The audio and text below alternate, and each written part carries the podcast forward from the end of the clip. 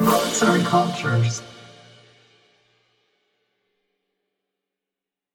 Pofuduk. Çok uzak diyarlarda çok güzel bir ülke varmış. Bu ülke o kadar güzelmiş ki her yerde elmas gibi parlayan buz dağları varmış.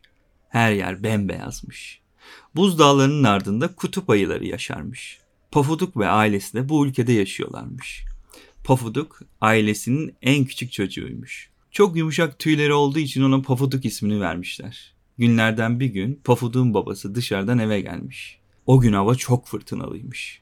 Pofuduk'un babası tüm aileyi yanına çağırmış ve dışarıda çok büyük bir fırtına var ve günlerce süreceği söyleniyor.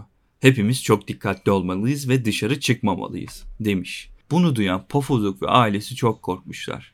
Ancak birbirlerine sarılarak sakinleşmişler. Fırtına 3 gündür tüm şiddetiyle devam ediyormuş. Bu yüzden Pofuduk ve ailesi evden çıkamıyorlarmış. Yiyecekleri azalmış ve ne yapacaklarını bilmiyorlarmış. Bir akşam evin kapısı çalmış. Dışarıdaki penguen lütfen beni içeri alın çok üşüyorum demiş.